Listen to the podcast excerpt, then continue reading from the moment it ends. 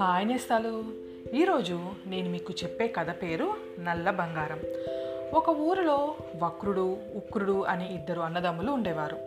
వారు నివసించే ఊరికి మూడు వందల మైళ్ళ దూరంలో ఒక కొండ ఉంది. ఆ కొండలో బంగారం ఉన్నదని తెలిసింది. బంగారం అంటే ఎవరికైనా ఆశే కదా? బేష్ బాగా ఉన్న తమ్ముడు. మనం వెంటనే కొంతమంది కూలీలను తీసుకుని వెళ్ళి అక్కడ ఉన్న ఆ బంగారం అంతా తెచ్చుకుందాము. ఎలా అయినా శ్రమపడి ఒక్క మనుగు బంగారం తెచ్చుకున్నామంటే మనం ఇద్దరము ఆ జన్మాంతము హాయిగా కాలు మీద కాలు వేసుకుని కాలక్షేపం చేయవచ్చు అని వక్రుడు చిన్నవాడికి ఆశ పెట్టాడు. కష్టం లేకుండా తేరగా దొరికితే అనుభవిద్దామని చూస్తూ ఉంటాడు వక్రుడు ఎప్పుడు. అందుకనే సునాయాసంగా బంగారం దొరుకుతుందని వినేసరికల్లా అతను ఆశపడ్డాడు. కానీ తమ్ముని ఉద్దేశం వేరు. ఈ కారణం చేతనే కొండ మీద బంగారమును గురించి తన అన్న అంతగా ఆత్రపడి చెప్పినా ఉక్రుడు ఎక్కువ ఉత్సాహం చూపలేదు. అయినప్పటికీ పెద్దవాని మాట జవదాటటం ఇష్టం లేక వక్రుడితో ఉక్రుడు సరే అన్నయ్య అలాగే వెళ్ళి తెచ్చుకుందాంలే అని తన సమ్మతి తెలిపాడు.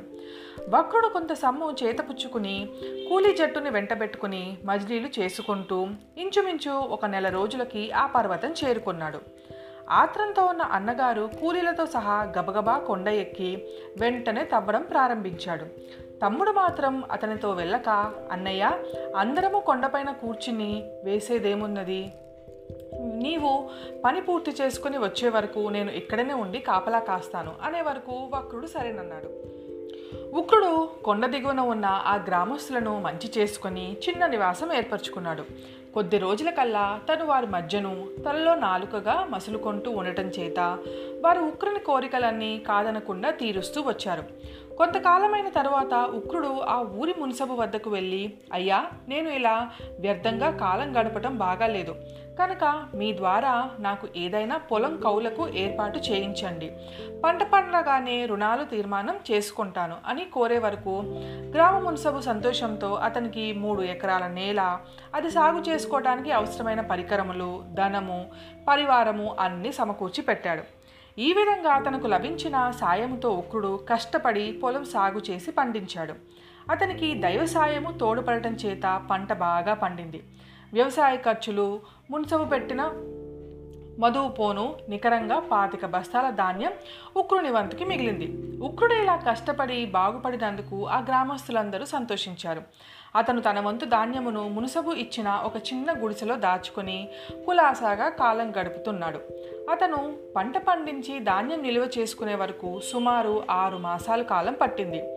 కూలీలతో సహా మరికొద్ది రోజులకే అతని అన్న వక్రుడు కొండ దిగి వచ్చాడు.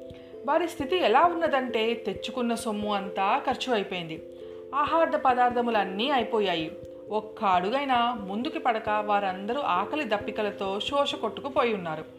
ఈ ఆరు నెలల్లోనూ కూలీల సహాయంతో వక్రుడు సంపాదించుకొని వచ్చిన బంగారపు పిల్లలు మాత్రమే అతని దగ్గర ఇప్పుడు మిగిలి ఉన్నవి. కానీ కడుపుకు తిందామంటే చారుడు ధాన్యపు గింజలైనా చేతిలో లేవు. వక్రుడు అతని వెంటనున్న కూలీలను ఆకలితో అలమటింప చేస్తూ పోతున్నారు. కానీ ఈ పల్లెటూరులో వీరినందరూ ఆదరించే వారెవరు? వక్రుడి వద్ద బంగారము ఉన్నమాట నిజమే. కానీ ఈ సమయంలో ఈ పల్లెటూరులో అదేమన్నా కూడు పెడుతుందా? అదనకు అక్కర వస్తుందా? వక్రుడు దిగి వస్తూనే దాపరికం లేకుండా తన అవస్థ తమ్మునికి తెలుపుకొన్నాడు. అది విని ఉక్రుడు అన్నయ్య అందరికీ ఈ గ్రామంలో అన్నం దొరుకుతుంది. కానీ భోజనం పెట్టినందుకు గ్రామస్తులు తలా ఒక బంగారు పెళ్ళ చొప్పున పుచ్చుకుంటారు అని చెప్పే వరకు వక్రుడు ఉగ్రుడైపోయాడు. తమ్ముడు గ్రామస్తులతో కలిసి తను కష్టపడి సంపాదించుకు వచ్చిన బంగారం కాస్త కాజేయటానికి ఈ వ్యూహం పన్ని ఉంటాడని అతనికి అపోహ కలిగింది. ఈ అపోహతోనే కోపంతోనూ వక్రుడు ఆవేశపూరితుడై బస్తాలోని బంగారు పిల్లలన్నిటినీ అక్కడ కుమ్మరించి సరే తమ్ముడు మా వద్దనున్న సొమ్ము ఇదే. దీనిని గ్రామస్తులకు ఇచ్చి మాకు ముందు తిండి ఏర్పాటు చేయించు. ఇంతకంటే ఏం చేయగలం? ఏదో విధంగా ప్రాణాలు నిలబడితే తర్వాత మాట తర్వాత చూసుకుందాం అని నిస్పృహతో ఇష్టం వచ్చినట్టు మాట్లాడాడు. వెంటనే ఉక్రుడు తన కుటీరంలో దాచుకున్న బియ్యము తీసి పేదరాశి పెద్దమ్మను రప్పించి వక్రుడు కూలీలు శుభ్రంగా స్నానం చేసుకువచ్చేటంతలో పంచభక్ష పరమన్నాలతో వంట సిద్ధమైంది. ఆరు నెలల నుంచి ఇటువంటి తిండికి మొగం వాచి వక్రుడు కూలీలు ఈ భోజనం వరప్రసాదంగా భావించారు. భోజములు అవుతున్నప్పుడు ఉక్రుడు తన సంగతి సందర్భాలను చెప్పే వరకు అన్నగారు ఆశ్చర్యపోయారు.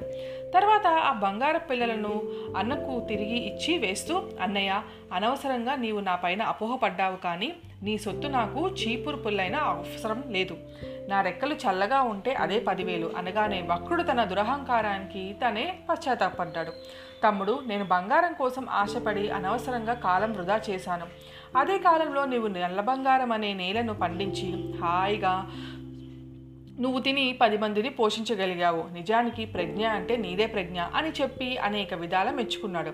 అప్పుడు అన్నదమ్ములిద్దరూ ఇంటికి వెళ్ళిపోయి ఖాళీగా పడి ఉన్న బంజరులన్నీ ప్రభుత్వం వద్ద నుంచి కౌలకు తీసుకుని పండించడం ఆరంభించాడు కాయ కష్టం వల్ల కలిగే లాభాలను వాటి విలువలను తమ్ముడు చేసి చూపిన పాఠం వల్ల వక్రుడు గ్రహించి అవలంబించాడు. నాటి నుంచి వారు పేరొందిన రైతు బిడ్డలై రాణించి గొప్ప ఐశ్వర్యవంతులై ఉన్నారు. ఇది నేస్తాలే వాళ్ళ కదా. మళ్ళీ ఇంకొకరితో రేపు కలుసుకుందామే జబిల్లి.